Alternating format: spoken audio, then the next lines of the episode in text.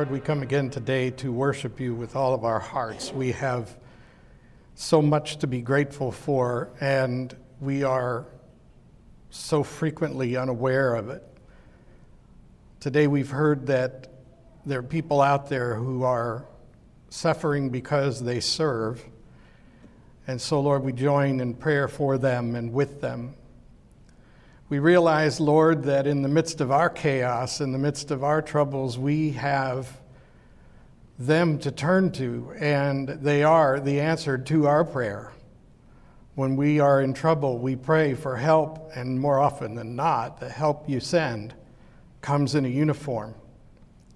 And so, Lord, we pray that all of those who wear uniforms in the service of others would feel your special blessing now. Inspire in us a dignity and respect for them. Not because, Lord, of patriotism or because of, of uh, a sense of loyalty to the people we know in those positions. Those are good reasons, but we pray, Lord, that you would inspire us to be that way as an expression of Christ in us. There are certain people in our world, our homes, and our lives who desire and deserve a greater witness to the Christ within us. And so we pray, Lord, that you might provide us with a living testimony that we can express as we are in the presence of those who serve and in the presence of our loved ones at home. If we serve you in no other way, let us be your witnesses to those who are in the greatest need of a witness from us. Fill us now with your Holy Spirit once again, Lord, as we pray together and join in the words that Jesus taught us. Our Father, who art in heaven, hallowed be thy name. Thy kingdom come, thy will be done, on earth as it is in heaven. Give us this day our daily bread, and forgive us our trespasses, as we forgive those who trespass against us. And lead us not into temptation, but deliver us from evil. For thine is the kingdom, and the power, and the glory forever. Amen.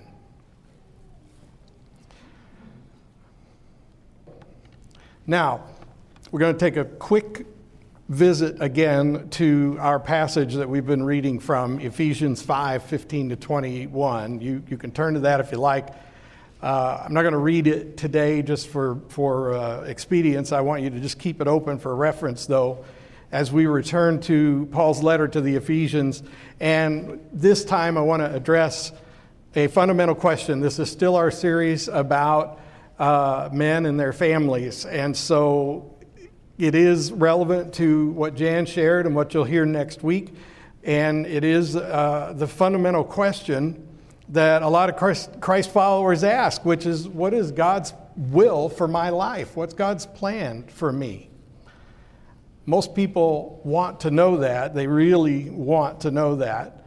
And it really comes down to whether or not you're willing to accept the answer. And we're going to talk about that a moment. But Right now, just understand that you hear the word will used quite a bit in church. We often talk about God's will, and it just means God's desire or intention. Um, that is what we mean when we talk about finding God's will for our lives. And I think we begin with the words of Paul in, uh, in, in his letter to the Romans, where he says, I appeal to you, therefore, brothers and sisters by the mercies of God to present your bodies as a living sacrifice, holy and acceptable to God, which is your spiritual worship, that is your rational service. Do not be conformed to this world, and by that he means like the Greek age, and, and there's a whole wonderful uh, dichotomy we could go over about the difference between the uh, Hebrew look at life and the Greek look at life, but Trust me when I tell you we're living in a Greek age. And he says, But be transformed by the renewal of your mind, that by testing you may discern what is the will of God, what is the good and acceptable and perfect will of God. So, what Paul's talking about is nothing less than your complete surrender of your flesh to God's service. Now, the most common reason that people don't do this is because they're afraid of the answer. Lord, if I give you my life, what will it cost me?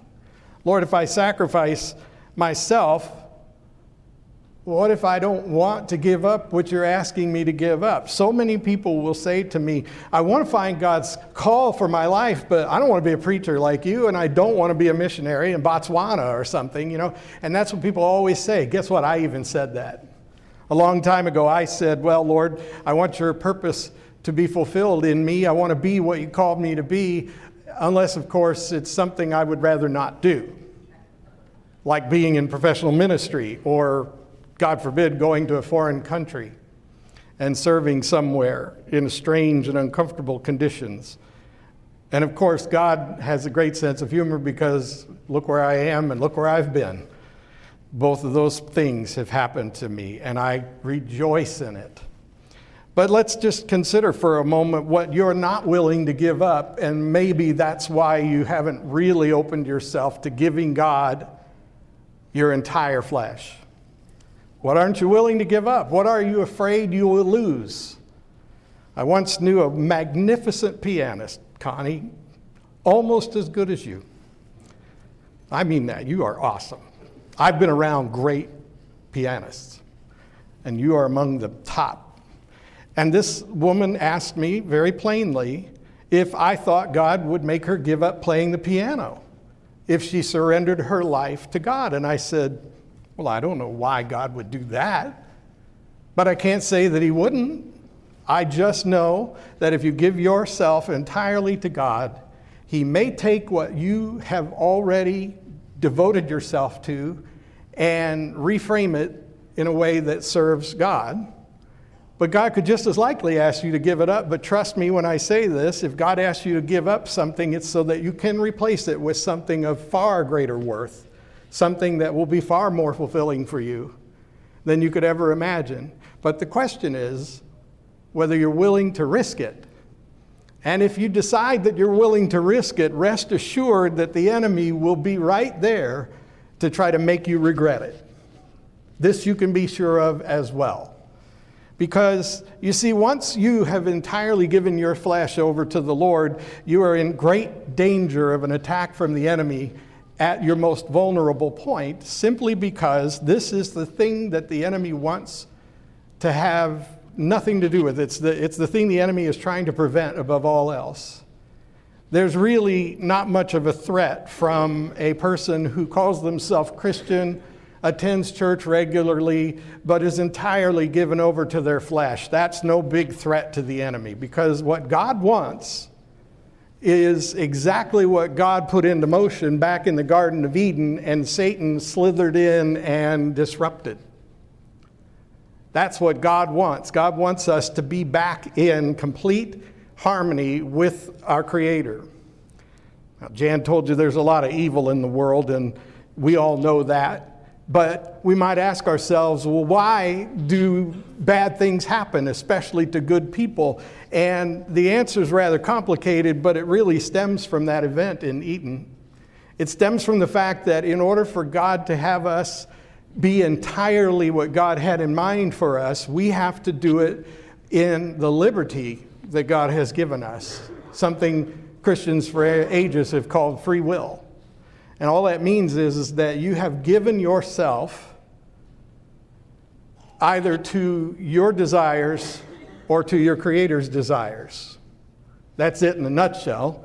And when Satan tempted the first people to think more about their own desires than God's desires, the problem escalated, and we're still living in it now.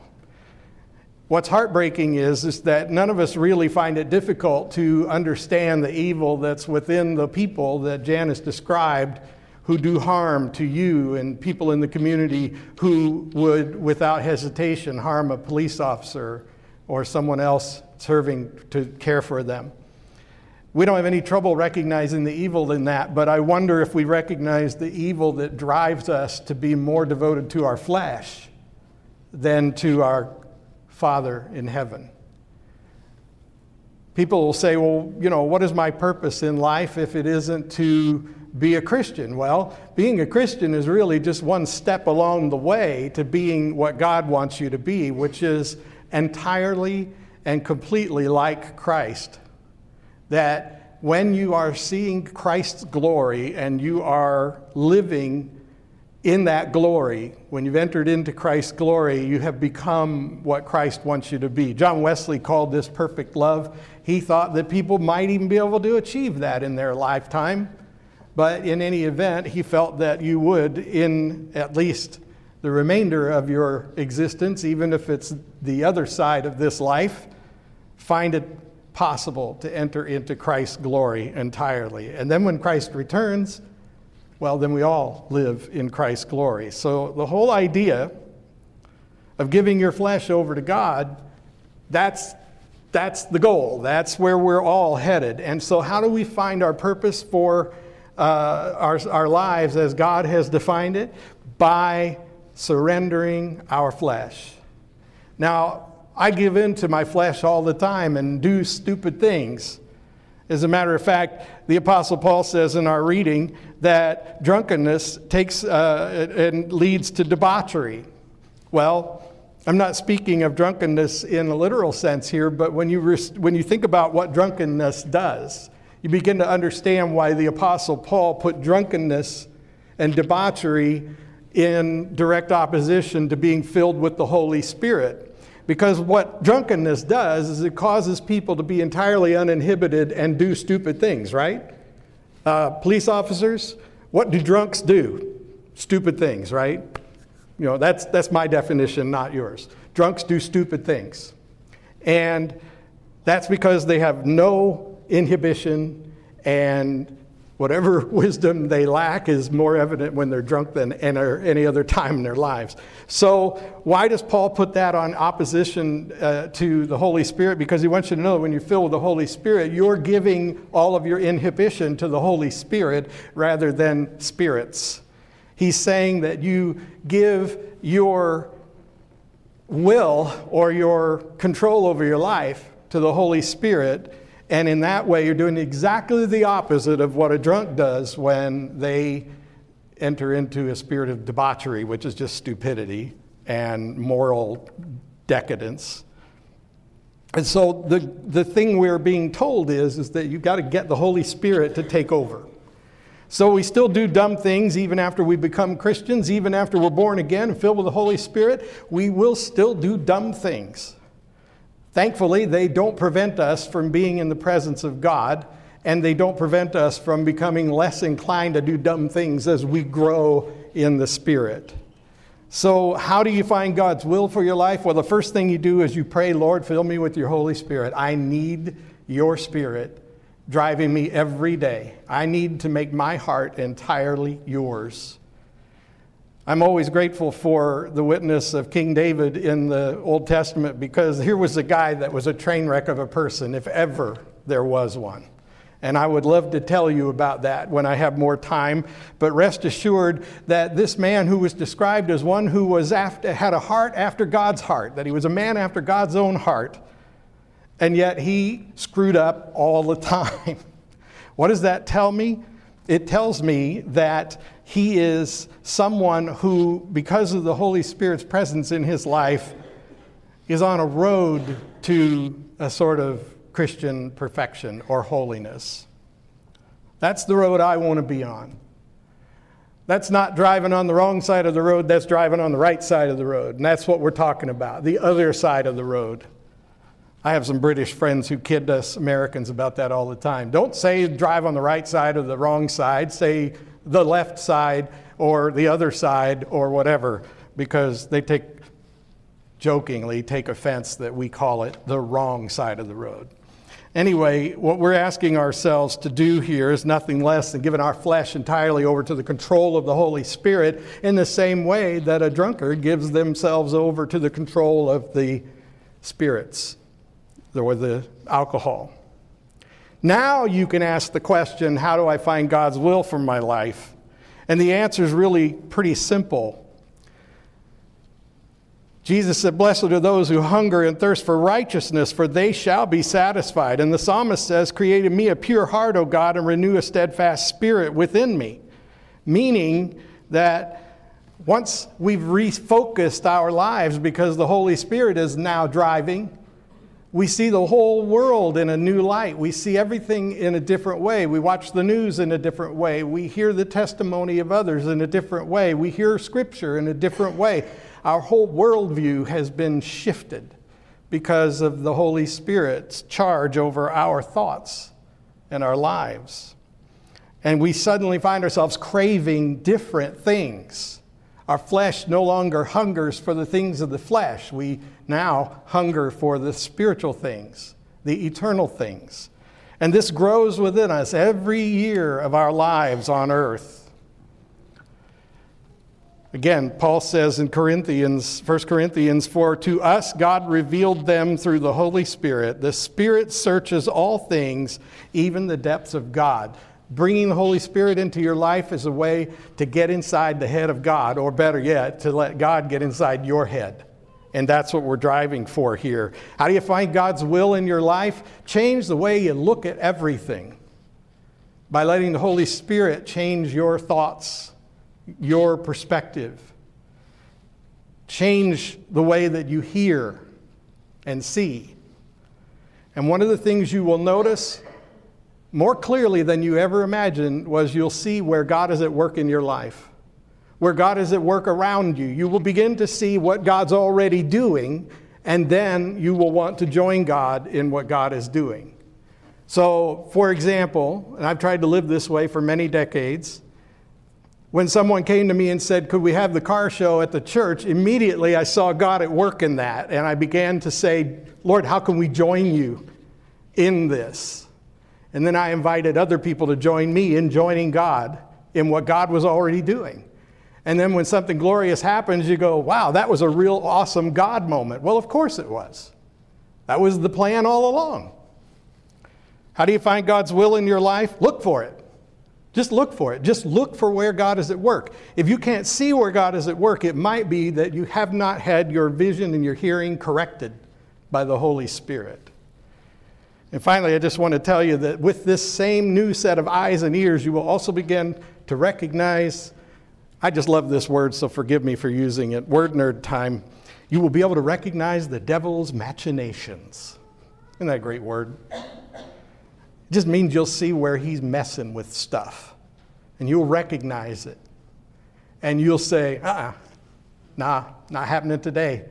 See you, Satan. And he's gone. That's, that's what happens when you get new eyes and new ears by the Holy Spirit.